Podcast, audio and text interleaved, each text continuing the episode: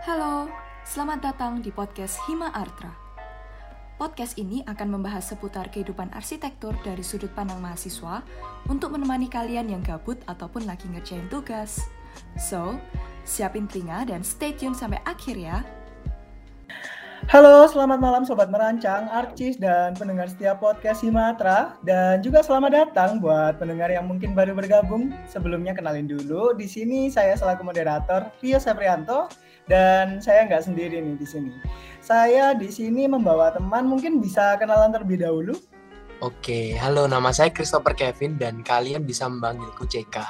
FYI ini aku adik tingkatnya Kak Rio ya, jadi manggilnya kakak.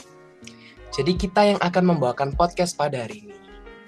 Iya, betul banget. Di sela-sela merancang dengan segala tugas-tugasnya, mungkin dengerin podcast itu salah satu cara yang tepat untuk memberikan diri sekedar merasakan bersantai nih, Ceka. Setuju nggak? Iya kak, bener banget. Dan ngomongin soal tugas nih, cocok banget gak sih sama tema podcast kita kali ini? Di mana pada episode 7 ini kita bakal membahas tentang IPK sempurna kuliah online. Iya, bener banget. Nah, kebetulan kebetulan banget nih uh, di sini di depan kita nih ada tamu spesial yang sudah hadir. Uh, kali ini ada Kak Kezia Clarissa. Halo Kak Kezia. Halo. Kak Kezia gimana kabarnya nih? Ya cukup baik ya dan tertekan mungkin ya karena habis ini eval nih.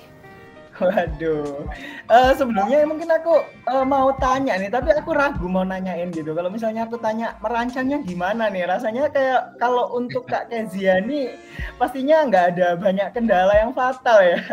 Bener nggak nih Kak? Wah ya nggak dong, ya tentunya pasti ada kendalanya. Cuma ya sebisa mungkin diatasi secepat mungkin. Wah, gitu sih. Oke, oke. Nah, teman-teman artis di rumah nih perlu tahu, Kak Kezia ini merupakan salah satu mahasiswa arsitektur Universitas Kristen Petra yang memiliki prestasi yang cukup banyak nih. Di mana Kak Kezia ini mendapatkan indeks prestasi kumulatif terakhir 3,78 dan memiliki SKKK sebanyak 571,5 poin. Dan gak hanya itu sih kok, beberapa kegiatan yang pernah diikutin oleh Kak Keisha di antaranya peserta Bridge Competition 2018 di Universitas Kristen Petra, lalu ada Participation on IELTS Tryout IELTS Surabaya in collaboration with St. Louis Catholic High School Surabaya di tahun 2018, lalu ada Piagam Penghargaan Art is the Beginning of Love dalam penari tari modern Forum Komunikasi SMA Katolik St. Louis Surabaya pada tahun 2019. Lalu ada Certificate of Participation in One Day Workshop with Miss Claresta Alim di acara senior kategori Marlupi Dance Academy tahun 2019 dan yang terakhir ada Hip Hop Examination Level 6 in Distinction Marlupi Dance Academy tahun 2020. Wah, Kak Keisha ini ternyata orangnya selain IPK-nya yang bisa dibilang tinggi, juga aktif berorganisasi ya apalagi di mana pada saat ini kuliah online ketika kita bicara tentang prestasi beberapa mahasiswa itu banyak yang mungkin turun ya. Dan mungkin disebabkan oleh beberapa faktor-faktor tertentu sih. Salah satunya mungkin kurangnya kemampuan beradaptasi belajar online. Mungkin itu sih. Salah satu faktor yang memang harus diperhatikan dan gak bisa dianggap sepele nih guys. Hmm keren banget sih kak Keisha ini. Nah aku mau tanya nih Kak Keisha. Kira-kira menurut Kak Keisha susah nggak sih kuliah di arsitektur itu? Kalau ditanya susah atau enggak, mungkin jawabannya tergantung orangnya ya. Karena kalau misalnya menurut aku, sebenarnya memang aku nggak bertujuan awalnya masuk di arsi. Aku tujuannya masuk ke teknik sipil. Lebih menantang lagi. Cuma kalau misalnya ditanya susah nggak ya? Ya pasti ada susahnya dan pasti ada juga gampangnya. Yang pasti ya harus berjuang dong, kan udah terlanjur nyebur nih, masa nggak sekalian bahasa ya dibahasain aja sekalian. Iya benar banget tuh. Jadi kalau misalnya uh, kalau misalnya dibilang kalau awalnya itu bukan masuk arsi ini kayak rasanya kak Keziani nggak sendiri gitu. Apalagi uh, biasanya nih uh, sesuai pengalaman dari teman-temanku juga. Kalau misalnya kita masuk arsi itu alasannya yang pertama pasti karena suka gambar gitu. Padahal ketika kita masuk arsi uh, kita tuh terjebak dengan kata-kata suka gambar gitu. Padahal nggak nggak sekedar hanya menggambar. Jadi arsi itu kayak lebih detail lagi ke arah untuk pemecahan masalah gitu ya. Benar benar. Dan hmm, Dan mungkin ketika kuliah arsitektur itu memiliki kesusahan sendiri ya, tiap orang itu kan beda-beda. Nah, mungkin dari pandangan kayak Gezia ini eh, ketika kuliah arsi nih, kuliah eh, lebih lebih ke arsitektur nih. Eh, menurut kakak nih lebih penting IPK atau dapat akpres sih? Karena melihat Kak Kezia ini kan juga banyak sekali ikut uh, kegiatan ya selama di perkuliahan gini. Kira-kira gimana kak? Hmm, jawabannya mungkin lebih penting IPK ya. Karena sebenarnya aktif berprestasi itu cuma tambahan bonus lah anggapannya. Toh ya sebenarnya balik lagi. Apa sih yang sebenarnya kita kejar di perkuliahan ini? Kalau menurutku sih sebenarnya bukan angka, tapi sebenarnya pengalaman dan juga pengembangan diri sih. Karena kan sering kali kita juga join misalnya kayak aku nih uh, cukup sering nih join kayak panitia, organisasi. Itu kan soalnya dari panitia dan organisasi ini kamu juga belajar banyak hal, nggak cuma dapetin SKKK aja, tapi kamu juga bisa belajar tentang soft skill, problem solving. Nah, itu juga dipelajarin juga nih di perancang. Apalagi kalau misalnya kita ingat-ingat nih, kayaknya kalau merancang itu kan pasti banyak nih menemukan berbagai hal ya mungkin masalah, mungkin juga akhirnya kita ada terjebak di jalan buntu.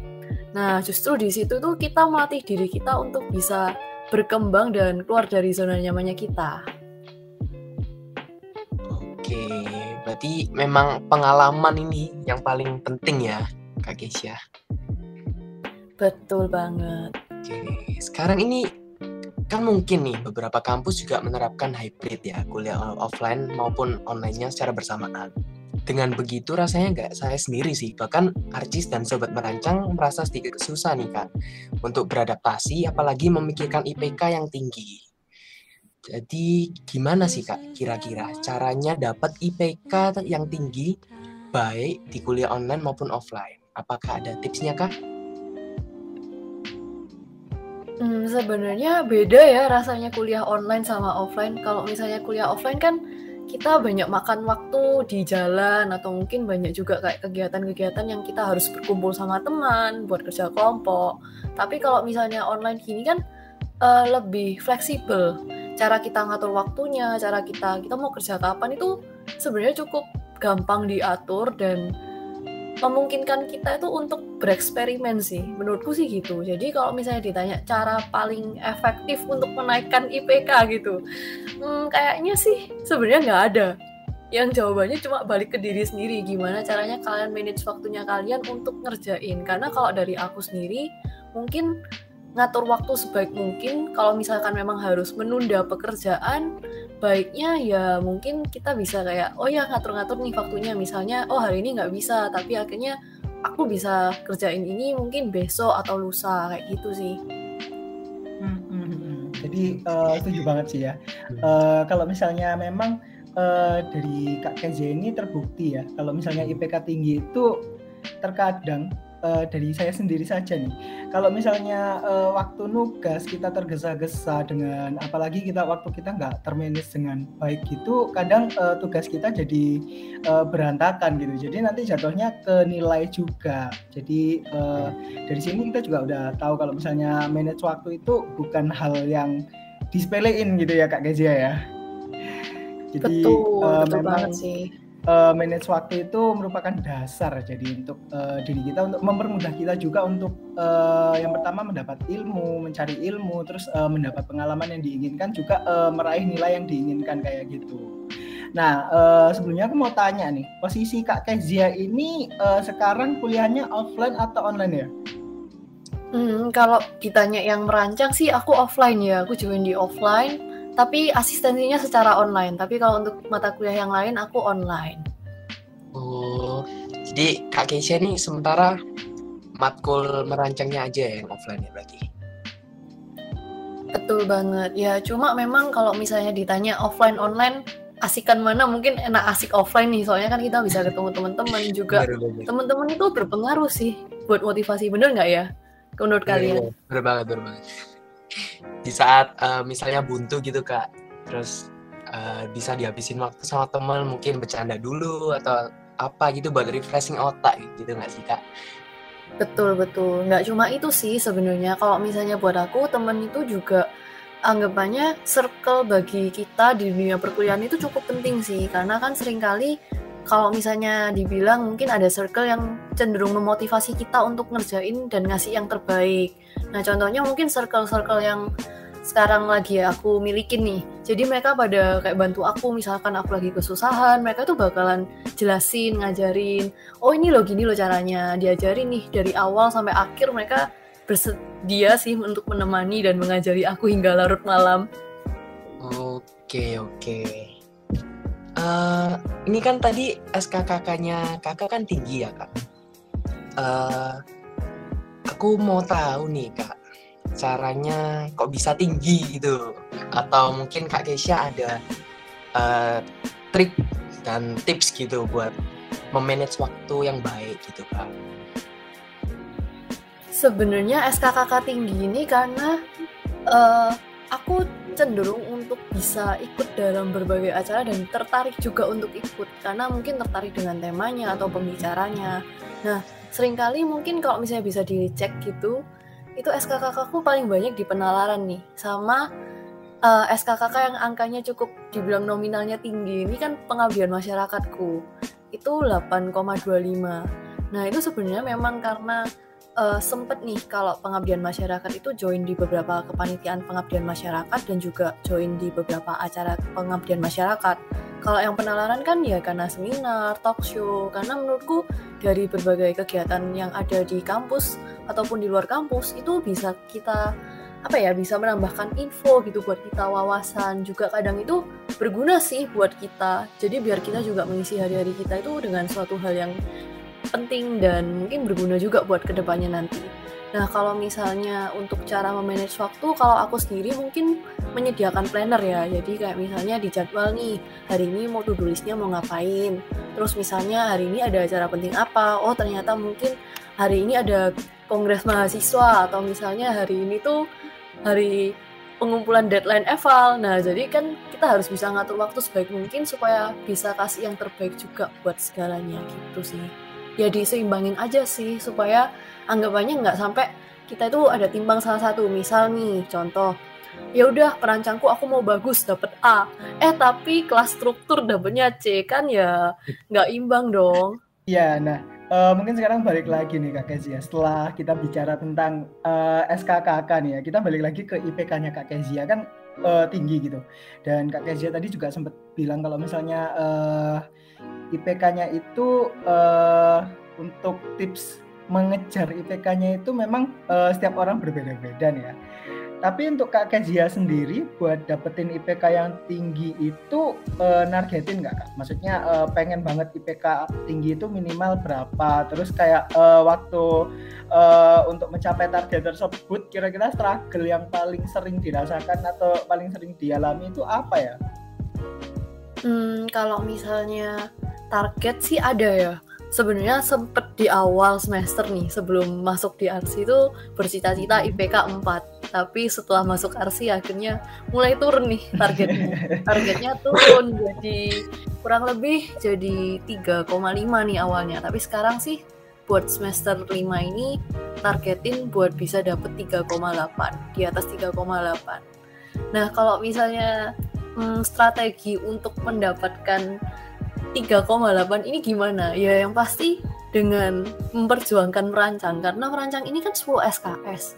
Kalau misalnya yeah. kita nggak ngejar di merancang kan pasti yang lain juga sebenarnya cuma dua SKS dan pengaruhnya cukup kecil. Memang kecil tapi jangan sampai kita ngeremehin juga karena yang pasti IPK kita itu akan berpengaruh oleh setiap mata kuliah yang kita ambil. Jadi sebaik mungkin kita harus bisa kerjain dan bisa kasih yang terbaik juga. Nah, hmm, kalau misalnya untuk apa ya uh, halangan hambatannya mungkin ya rasa malas ya atau mungkin kalau bisa dibilang procrastinating gitu. Ya itu sering kali terjadi sih karena apalagi kan uh, kita kan juga sekarang masih kuliahnya kan lebih banyak online banyak jenuhnya.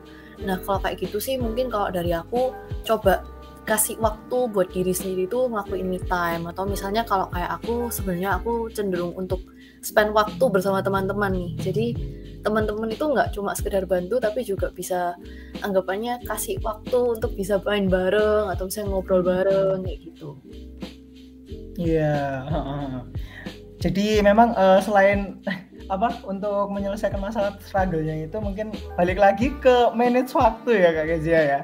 Karena manage waktu itu nggak nggak cuman di uh, nggak cuman tugasnya aja yang diatur uh, gitu. Jadi kayak uh, untuk kenyamanan uh, daily life kita itu perlu diatur juga gitu ya kan?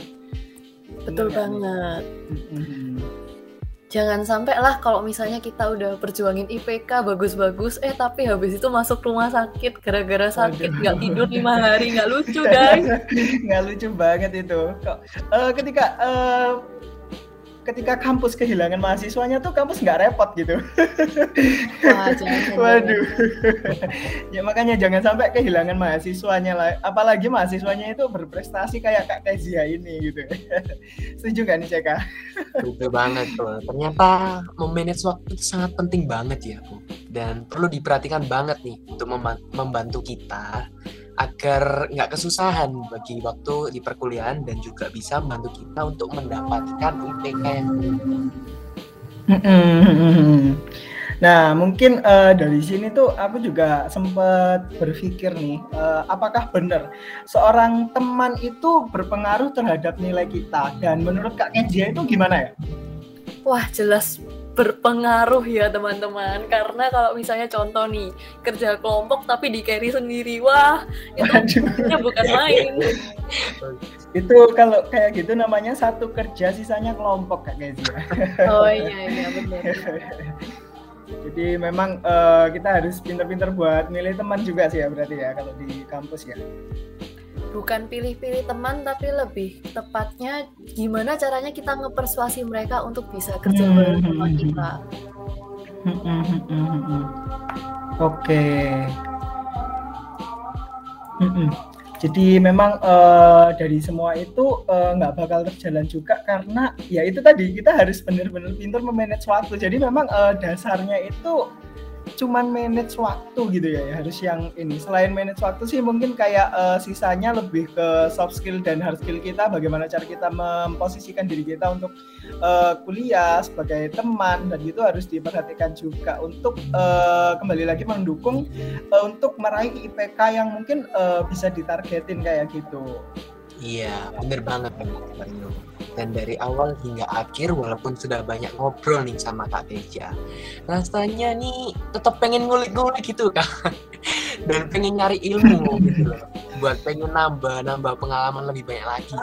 Dan bahkan gak sabar banget buat mingguin episode selanjutnya dari podcast Bima Arta.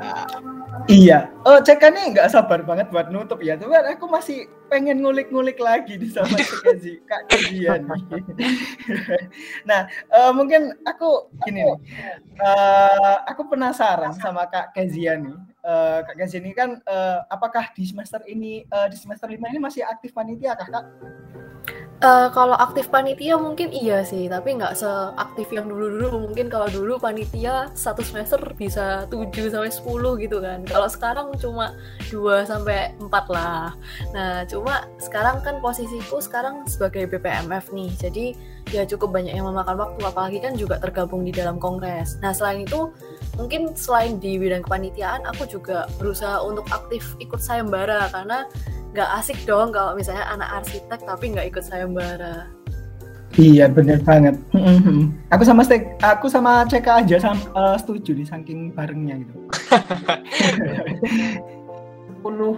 Jadi waktu uh, mungkin semester, uh, semester awal-awal itu masih offline ya kak ya. Kalau misalnya uh, jadi panitia bisa ngambil 10, bisa ngambil banyak 8 gitu mungkin.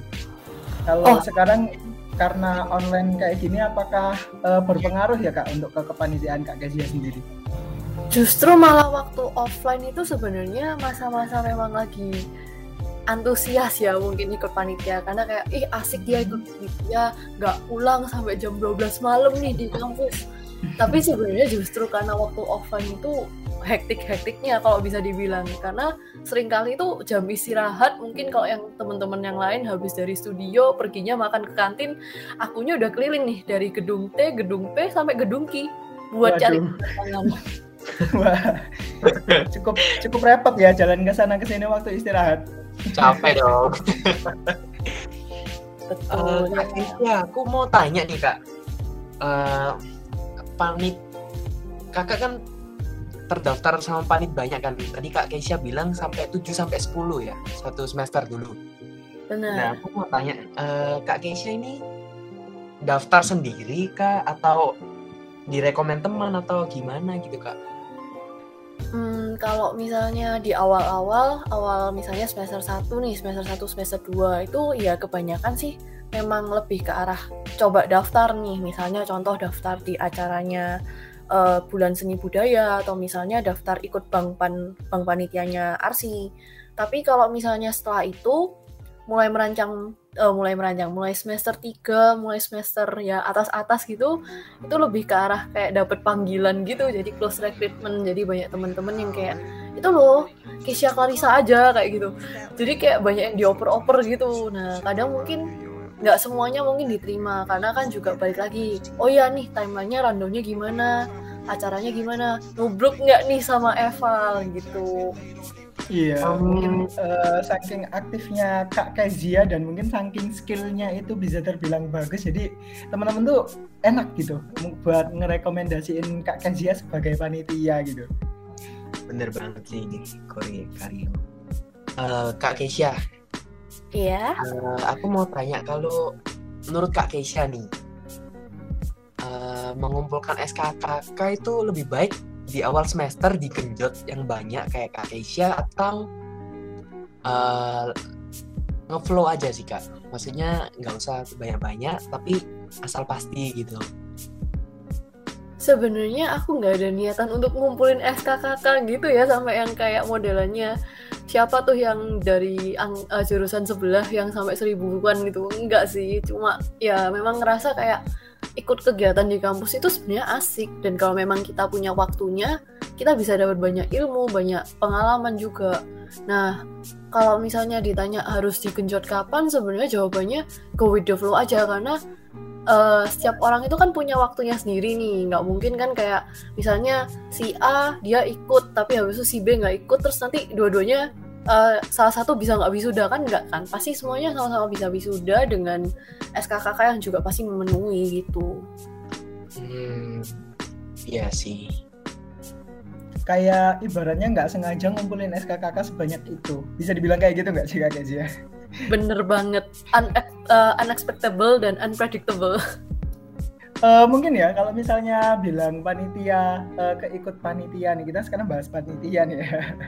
mungkin eh, Kak Kezia nih apakah dari dulu memang aktif kepanitiaan ya? Dari SMA mungkin udah mulai aktif-aktif terus di SMA dengan eh, di perkuliahan lebih banyak sekali kegiatan lebih suka aktif lagi gitu. Eh, sebenarnya kalau misalnya waktu SMA itu nggak pernah ikut panitia sih karena lebih Hmm. seringnya itu ikut di tim dance-nya sekolah jadi kalau misalnya SMA ya jadi pelajar yang baik dan benar kalau misalnya waktu SMP ikut OSIS gitu Oke oke. Oh ya mungkin mungkin dari situ ya mungkin kayak eh, dari SMA-nya eh, jarang apa belum ikut panitia mungkin di perkuliahan coba eh, memulai lebih aktif lagi di kepanitiaan kayak gitu. Mungkin bisa dicontoh juga sama CK nih ya mungkin eh, mahasiswa semester eh, baru nih yang mungkin eh, di kuliah mau bingung eh, tanya ta- bingung seputar kepanitiaan mungkin bisa langsung tanya Kak Kezia aja nanti gitu kalau misalnya tanya-tanya seputar kepanitiaan nih bisa kayaknya nih. Bisa juga.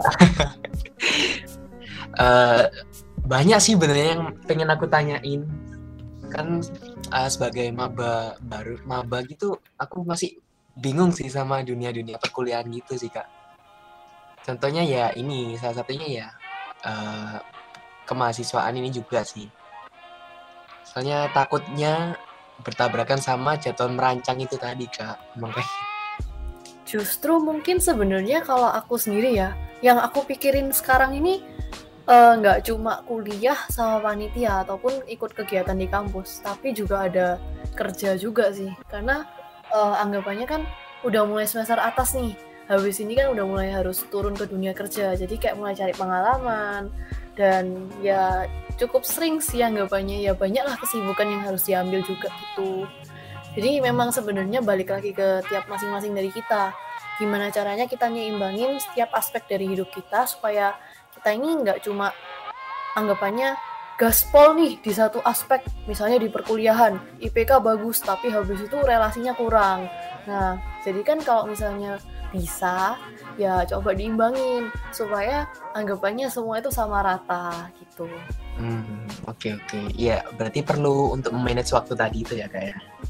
manage waktu, manage ya kalau bisa dibilang jaga kesehatan juga karena kan juga ini masih kondisi pandemi.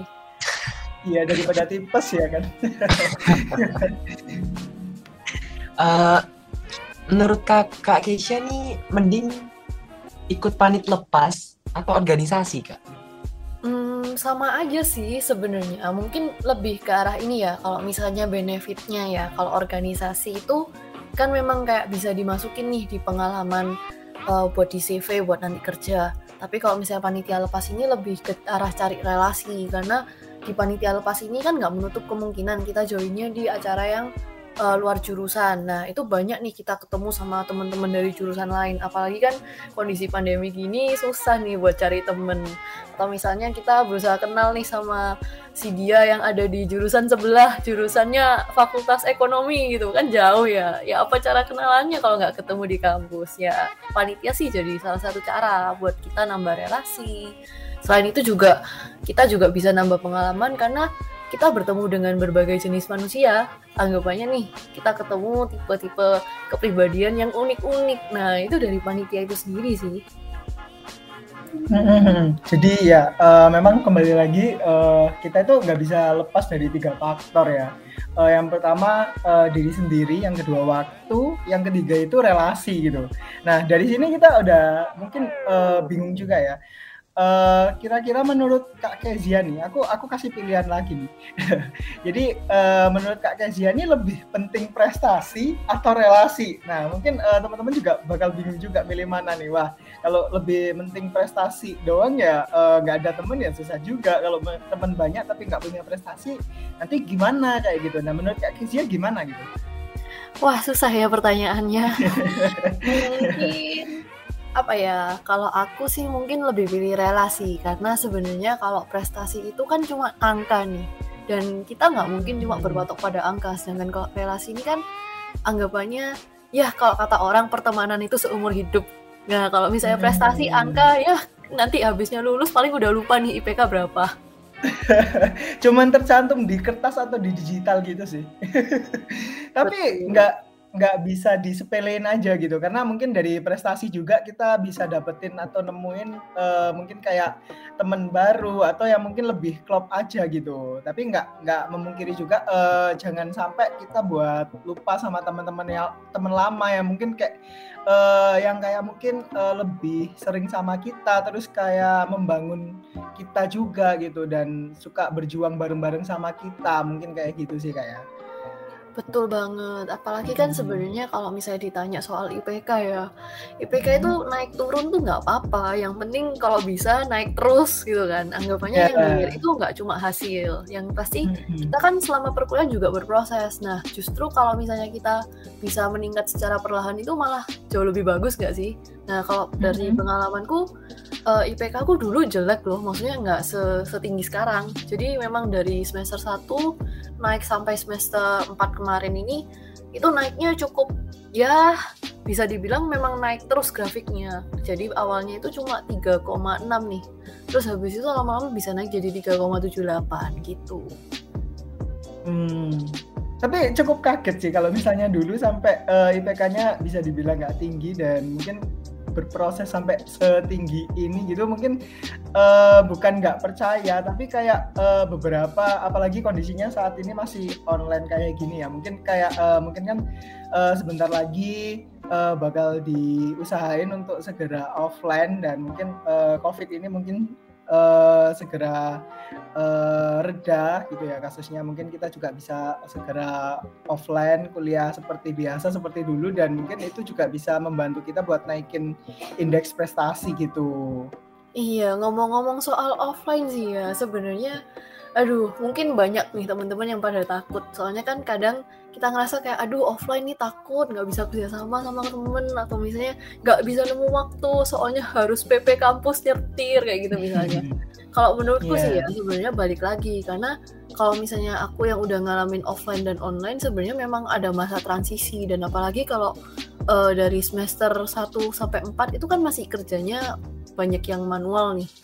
Nah, mulai semester 5 ini kan dituntut digital. Nah, itu sebenarnya juga menuntut kita untuk beradaptasi secara cepat sih. Soalnya kan banyak nih teman-teman juga yang kayak eh, mulai nyerah karena nggak bisa beradaptasi secara digital.